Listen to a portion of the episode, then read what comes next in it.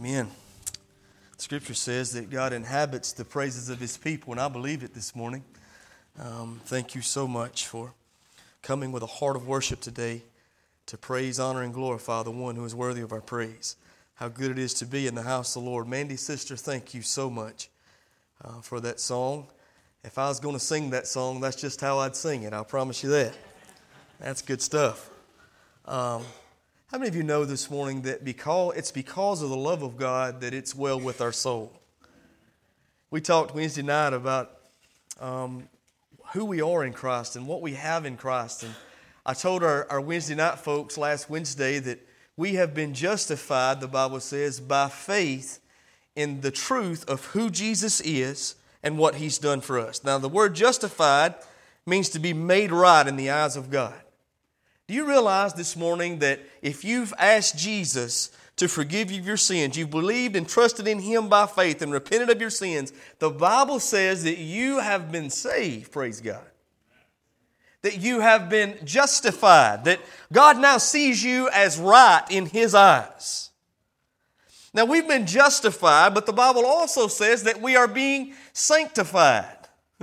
That it's a daily process, that day in, day out, He sanctifies us. He cleans us, cleans us up and makes us uh, uh, able to be used of the Lord. For the Lord can't use a dirty vessel. He's holy and He's righteous and He's just. And so, even though God loves you, He loves you too much to leave you like He found you. And so, He begins the sanctification process at the time of salvation. We have been justified, we are being sanctified, but then the Bible promises that one day we will be glorified.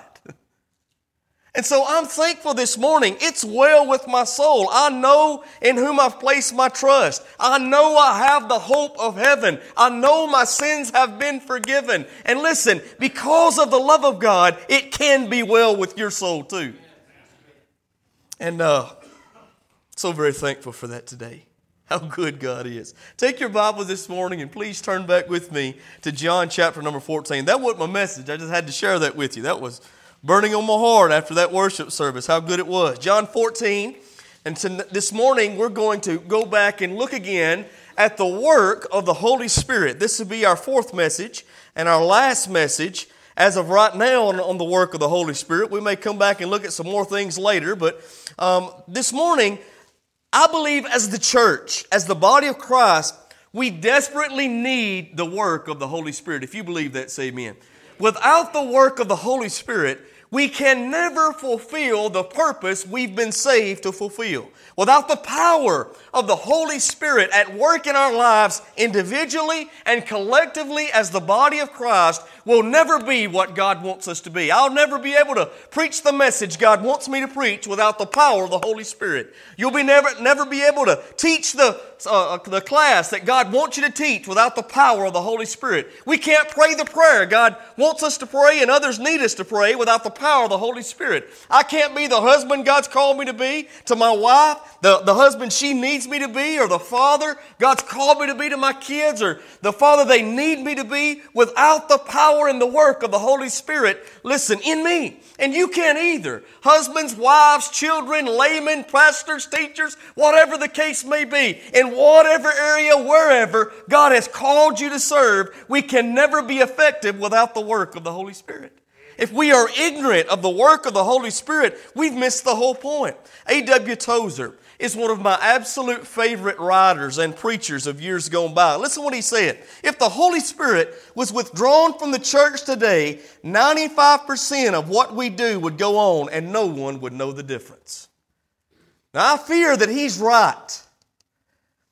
And that ought to bother you. That ought to burden you. He's saying that if, if, the Holy Spirit were withdrawn from, from the earth today, that we just go on as business as usual and no one would even know any difference. And folks, that's so sad. But maybe, just maybe, that's the reason we're in the shape we're in. Maybe this nation is in the shape it's in because we are ignorant of the work of the Holy Spirit. We don't allow God to do what He wants to do, when He wants to do it, with whom He wants to do it with. We want to put God in a box and say He can only do it our way. Listen to me. God's bigger than any box you're ever going to put Him in. We must allow Him to work on us, work in us, and work through us to accomplish His will and purpose in our lives.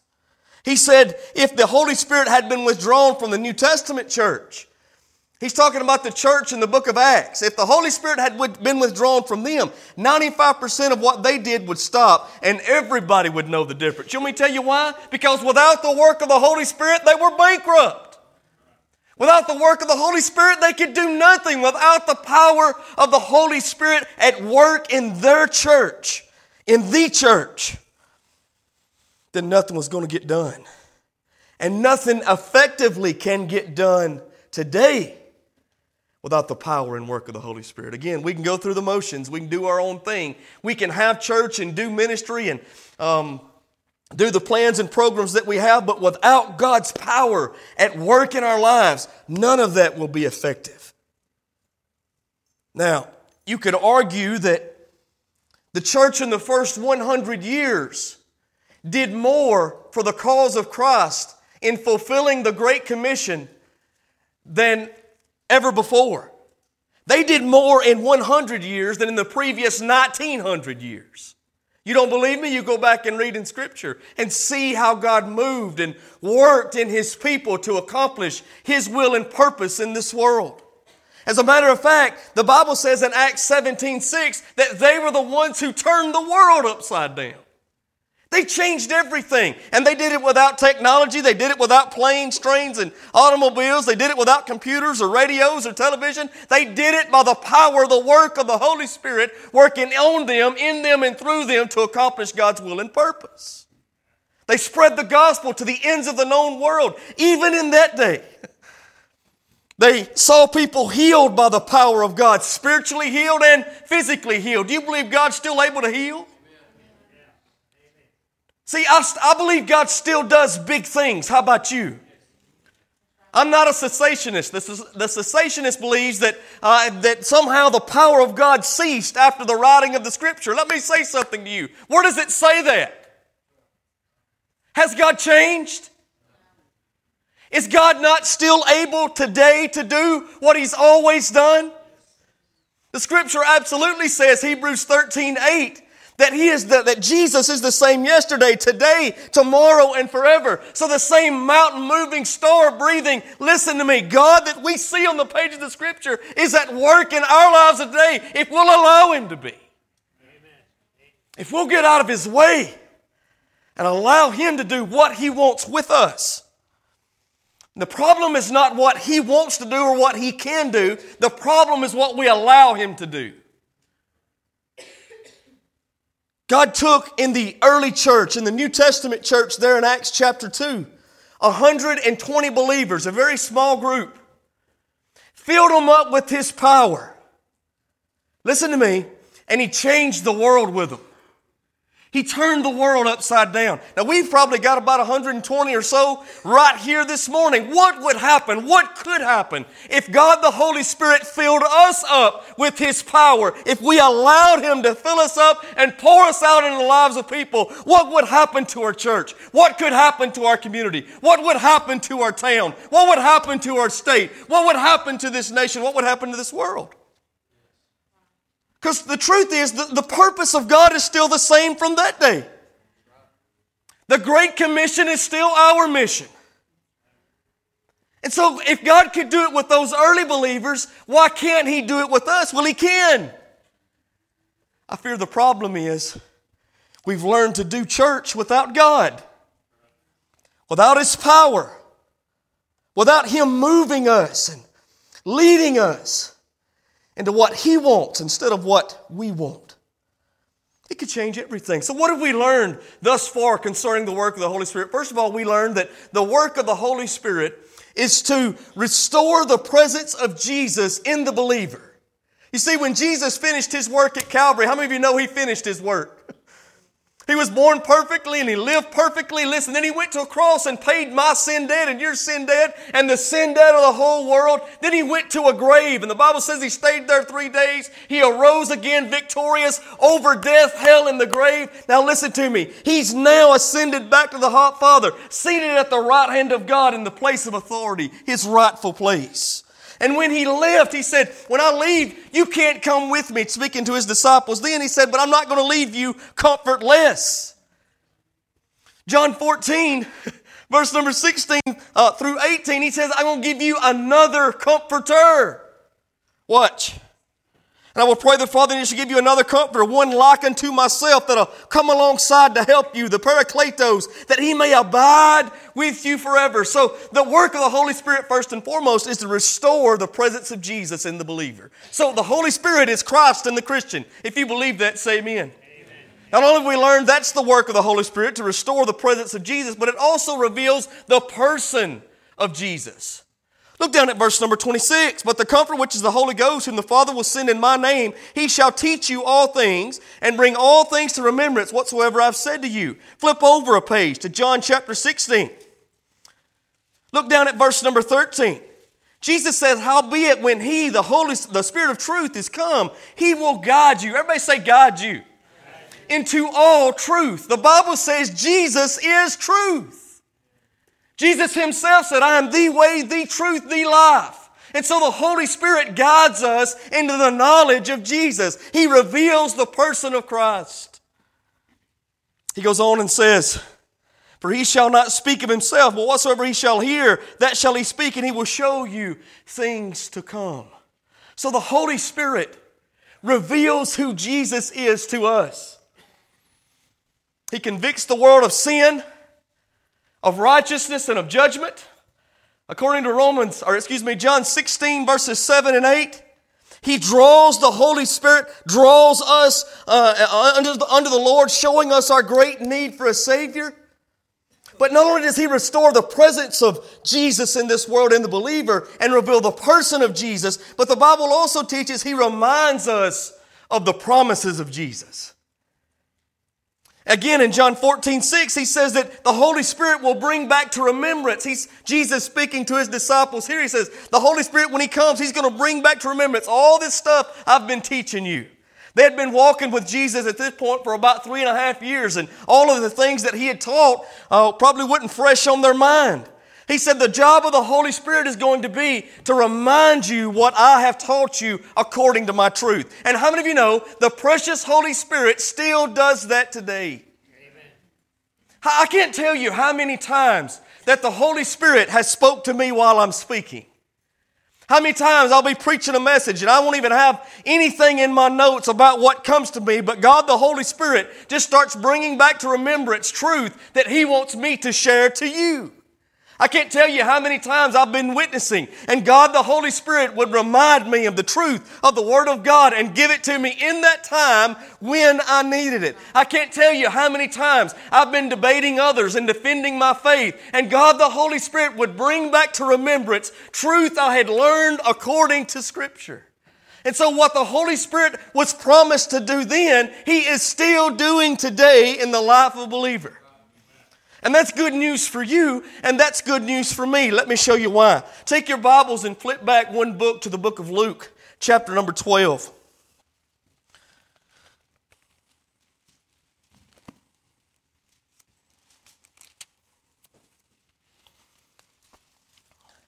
And I want us to look this morning at verse number 11.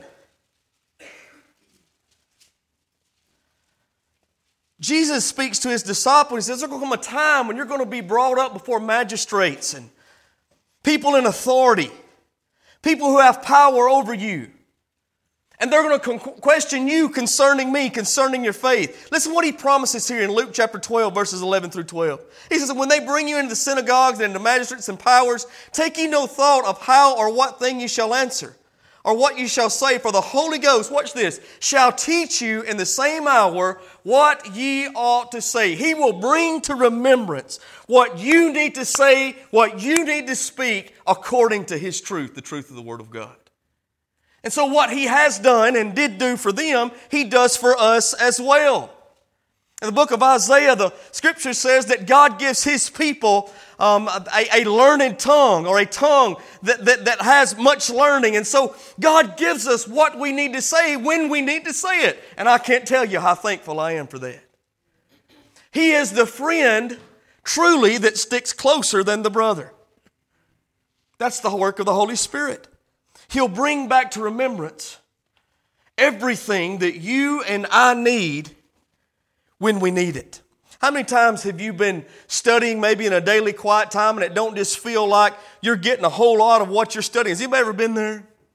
You're reading and you're trying to be faithful to what you know God wants you to do and what you ought to do day by day, which is spend time with Him, but it just don't seem as powerful as other times. Now, there's times when it feels just like we, um, me and the Lord, are just communing and fellowshipping in such a way that it, it just blows me away. But there's other times when it don't seem that way. Let me say something to you. Even in those times, God will begin teaching you and showing you what you need. Because there's been times when that's happened to me and I didn't think I was getting what I needed. And then two or three months down the road or a year down the road, and I, when I needed that, God would bring that back to my remembrance. So He works like this even today in our lives. Never think what we see on the pages of Scripture is exclusive to those who lived in that day. God's Word, God's truth, God's promises are real and relevant for us as well. So, what's that mean for you? You don't have to be scared and going and witnessing and defending your faith and speaking truth. Let me tell you why. Because God, the Holy Spirit, that comforter that comes alongside to help you, will give you what you need when you need it. I don't know about you. But standing for your faith, defending your faith, being the witness God wants you to be, can be a very scary thing. Anybody else? when you realize the responsibility you have as a child of God to preach this gospel, when you realize the gospel that you preach will have, uh, will have a determining factor on where someone spends eternity, then that responsibility becomes very great. Now, it's a fantastic privilege. Don't get me wrong. I'm so thankful that God allows me to be a part of what He does in other people's lives. Have you ever thought about, listen, God could have chose a million different ways to preach the gospel. God could have took His finger and wrote the gospel in the sky if He had wanted to. God could have called angels down from heaven and chose them to share the gospel of the Lord Jesus Christ. But the scripture says God has chosen that for you and for me for the believer. God has called you to go forth and share your faith with a lost and dying world. And He makes it all possible by His power in the person of the Holy Spirit. The Holy Spirit that dwells in each and every believer. So, not only does He restore the presence of Jesus and reveal the person of Jesus and bring back to remembrance the truth of the Word of God, but He also releases the power of Jesus in us and through us so that we might be the witness God wants us to be. Take your Bibles and turn with me over just a moment to the book of Acts, chapter number one.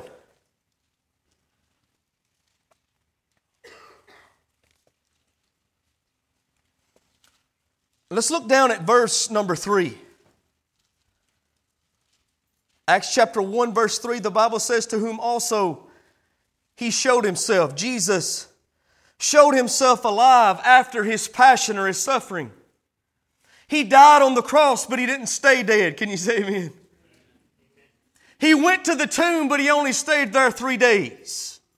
He showed himself alive to all the ones who knew him best. But the Bible says, by many infallible proofs, or things that couldn't be questioned, Jesus showed himself alive to the disciples after the cross, and it's through his new life, listen to me now, that we can have new life. And the scripture says, listen, in the book of 1 Corinthians chapter 15, that the same power that raised up Jesus to walk in the newness of life on that first Easter morning is the same power that raises us up from our spiritual deadness so that we might be new creations in Christ. Same power. He, he describes it for us here being seen of them 40 days and speaking of the things pertaining to the kingdom of God, verse 4, and being assembled together with them, commanding them that they should not depart from Jerusalem, but wait. The first thing that I want you to see here is the command of Jesus. Jesus gives us the command. He says, wait, but I want you to think about what's going on. He's just died on the cross. He's rose again from the grave. And folks, if there's ever been something we need to tell, or these early disciples wanted to tell, was the fact that Jesus had overcome the tomb. He's alive. I believe that they wanted to share it, shout it from the housetops. We see that in their lives later on in Scripture. There was a lot to do here. There was a gospel to preach, a church to start. But when Jesus is speaking with them, he gives them a command. He says, Don't you do anything. You wait for the promise of the Father. Now, why would he say that? Because Jesus understood full well what we must understand as the people of God. The work of God done without the power of God is useless. It's ineffective, it's boring, it's lifeless, and it drains you. Somebody say amen to that. Y'all know it's true. It's confusing, it's cumbersome. And so, what he's saying is, Peter, I don't need you to go out and preach the gospel in your power. John, I don't need you to go out and preach the gospel in your power. James, I don't need you to go out and preach the gospel in your power. What I need for you to do is wait for my power, and when you receive my power, then you go forth and share the message of the gospel and do what I've called you to do. Be what I've called you to be. But it's going to take my power, so you wait. Are y'all getting this? So we need His power. And the good news is, He gives that power to every believer, every one of us.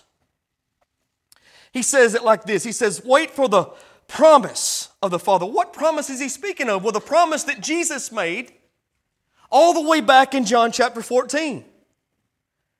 The promise that he's going to send another comforter, that same promise we've been looking at for the last month. He goes on and says, Which you have heard of me, verse 5, for John truly baptized with water, but you shall be baptized, everybody say baptized, with the Holy Ghost not many days hence. He says, I'm going to give you what you need in the person of the Holy Spirit so that you might have the power that is necessary to fulfill my purpose, so wait on it. Wait on it. The promise of power through the person of God the Holy Spirit. Now, let me say something to you folks. On that day, that coming of the Holy Spirit, listen, the church was born. That day that we're going to look at a little later on in Acts chapter 2, when God the Holy Spirit did the work that only He could do in those early believers' lives. Now, how many of you understand every child of God that is born again into the faith is automatically baptized into the Holy Spirit, into the body of Christ, by the Holy Spirit into the body of Christ? Let me prove that to you. 1 Corinthians chapter number 12. 1 Corinthians chapter 12, verse number 13. For by one Spirit we are all baptized into one body. So the moment you become a part of the body by grace through faith, you are baptized into that body by the precious Holy Spirit.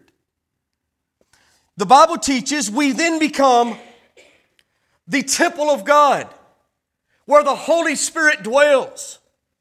1 Corinthians 3:16 Paul says, "You know you not that you are the temple of God, that God dwells in you." Speaking to those early believers, and I'm telling you, when you chose to place Christ uh, uh, uh, uh, first in your put Christ first in your life, to trust him as savior, there's a lot of great things that happen. We know according to scripture that our sins were put as far as the east is from the west, that our sins were washed clean by the precious blood of Jesus. We know that. We know, according to the scripture, that our name was written down in the Lamb's book of life. Jesus, speaking to his disciples, said that you ought to be excited that your name is written in the Lamb's book of life more than anything else. We've missed hell and gained heaven because of Jesus. Our sins were forgiven. Our name was written down in the Lamb's book of life. We became a part of God's family, born again into his family. But guess what else happened? You were indwelled by the precious Holy Spirit. And it's through His work in you and through you that you accomplish God's purpose. And so Jesus said, Wait for this promise to these early believers. And folks, He's letting them know and us know without His power we can't do what He wants to do. See, God knew that you couldn't be what He wanted you to be when He saved you. God knew that you couldn't do it in your power and your ability when He called you. See, somebody may be here this morning, you've been called to preach. You say, Oh, Brother Israel, I can't do that, but you know God's calling you. You know God spoke to your heart about it. He won't let you alone about it. You say, I can't do that. Guess what? God knows that. You know that.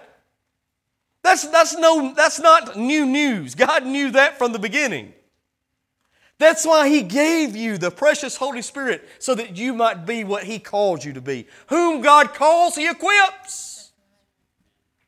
Not according to who we are and what we can do, but according to who He is and what He does in His own power. Some of you may be called to the mission field. Some of you may be called to teach a class. Somebody, God may be calling somebody to witness to your coworker. Guess what? You say, I can't do it, Brother Israel. Yes, you can do it. Not because of who you are, but because of He who dwells in you, that precious person of the Holy Spirit. You can do it, not in your power, but in His. And so Jesus said, Wait for this promise. Verse 7, he says, And he said unto them, It is not for you to know the times or the seasons which the Father hath put in His own power. Verse 8 says, But ye shall receive power after that, the Holy Ghost has come upon you, and you shall be witnesses unto me both in Jerusalem and in Judea and in Samaria and the uttermost parts of the earth. So, according to Scripture, the work of the Holy Spirit is to release power needed into the believer so that we might be what God's called us to be. So that we might accomplish our mission, which is the Great Commission sharing the truth of the gospel across the street and around the world. Now, if we could get a hold of all this, how would that change our church? How would it change our homes? How would it change our community? How would it change our world? How would it change your workplace? It changes everything when we realize it's not me, it's Him. It's not us, it's Him. We desperately need Him to do His work. The scripture says many times throughout the Word of God that we ought to be filled with the Spirit. Matter of fact, Ephesians chapter number 5, the Apostle Paul says, Don't be drunk with wine wherein is excess, but be filled with the Spirit. Ephesians 5 18. So, what's he saying? Just as wine has control over you physically, when you drink it, and you're full of it, the Holy Spirit ought to have control over you and will have control over you when you're full of Him. You say, Well, brother, how do we get filled with the Spirit? Well, I'll tell you how. I love J. Vernon McGee. He made it so plain. He said, Getting filled up with the Holy Spirit for the believer is just like you driving up to the gas station and putting that nozzle in your tank. How many of you know, listen to me, You've got to have faith that there's some uh, something in the ground you need that's going to come through that pump into your tank to get you on down the road. And so, by faith, the child of God can and is filled up with the Holy Spirit when we relinquish our will to His and ask and just ask the Lord, God, fill me up and use me. Have your way and your will in my life. Believe me, it works. Every time I come out here, before I come out here, I got to get on my face and say, Lord, fill me up. By your power, you do what only you can do. And I, if I didn't think God was going to do it, I wouldn't step out here. Every time I teach a class, every time I preach a sermon, guess what? Before I put my feet on the floor in the morning from my bed, I just lay there and I say, Lord, have your way and your will in my life. Fill me up and use me today. Accomplish your good will and purpose in and through me. Lord, you do what you want to do. I'm going to follow you. You lead. You be my guide. And I'm going to follow. You need to do the same thing. It's a privilege that the believer has that the world doesn't. We allow Him to work on us, to work in us, and to work through us. And what we can't do, He can. If you're struggling being the husband God wants you to be, guess what? Allow the Holy Spirit to fill you up and pour you out. Use you to be what God wants. The wife, the mother, the father, the employee, the employer, whatever the case may be. Listen, God, the Holy Spirit, is there to help you. One just like Jesus who comes alongside to help. How good it is to know the Holy Spirit. Everybody stand this morning.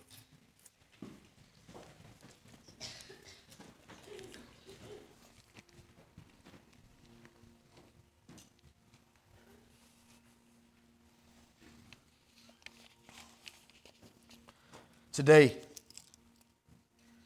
if you've not yet born again, been born again by faith in Christ, that's the first step.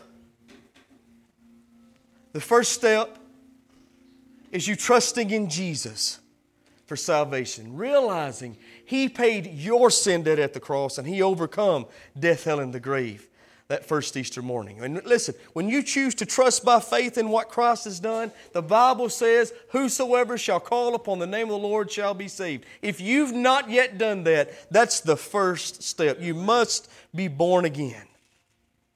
Born again of the Spirit. That's how Jesus put it in John chapter 3 when speaking of Nicodemus. All of us that are here this morning have been born of the flesh. To be a part of the kingdom of God and the family of God, you must be born again of the Spirit. That's the first step. Now, if you have been born again into God's family, then you know the Holy Spirit dwells in you. The scripture says in Romans 8 that the Spirit bears witness with our spirit that we are the children of God. You know He dwells in you. You know He's made a difference on the outside that is making a difference on the, uh, or excuse me, on the inside that's making a difference on the outside. Child of God, let me ask you are you allowing Him to lead, guide, and direct you? Are you doing what He wants you to do, what He's called you to do? You can. Again, not because of who you are, but because of who He is. Relinquish your will to His and say, Lord, here I am. I just want to do what you want, no matter what. Whatever you need in this invitation time, God is ready, willing, and able to meet that need. Maybe you just want to say, Lord, I want to be used of you. I want to make a difference at my workplace, at my school, in my home, in my church.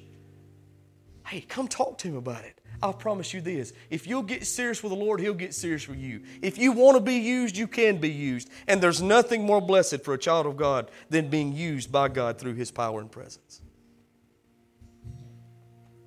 Whatever you need today, don't wait, you come. I'm going to pray for you. Then you allow God to have His way in this time. Don't grieve the Holy Spirit this morning, for He can be grieved. Relinquish your will to His. Let's pray together. Father, we love you.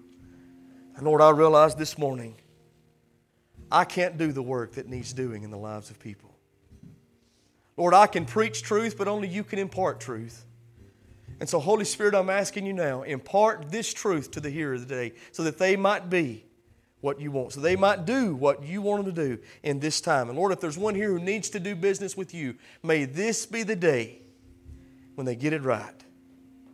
If there's some here that needs to be saved, Holy Spirit, I'm asking that you convict their hearts, draw them unto yourself, and save them. If there's those here who are saved, but are not where they need to be and not doing what you've called them to do, Lord, I'm praying today you convict their heart. Use them for your honor and your glory. And do what only you can in their lives. Father, have your way and will in this invitation time. It's all about you and not about us. In Jesus' mighty name we do pray. Amen.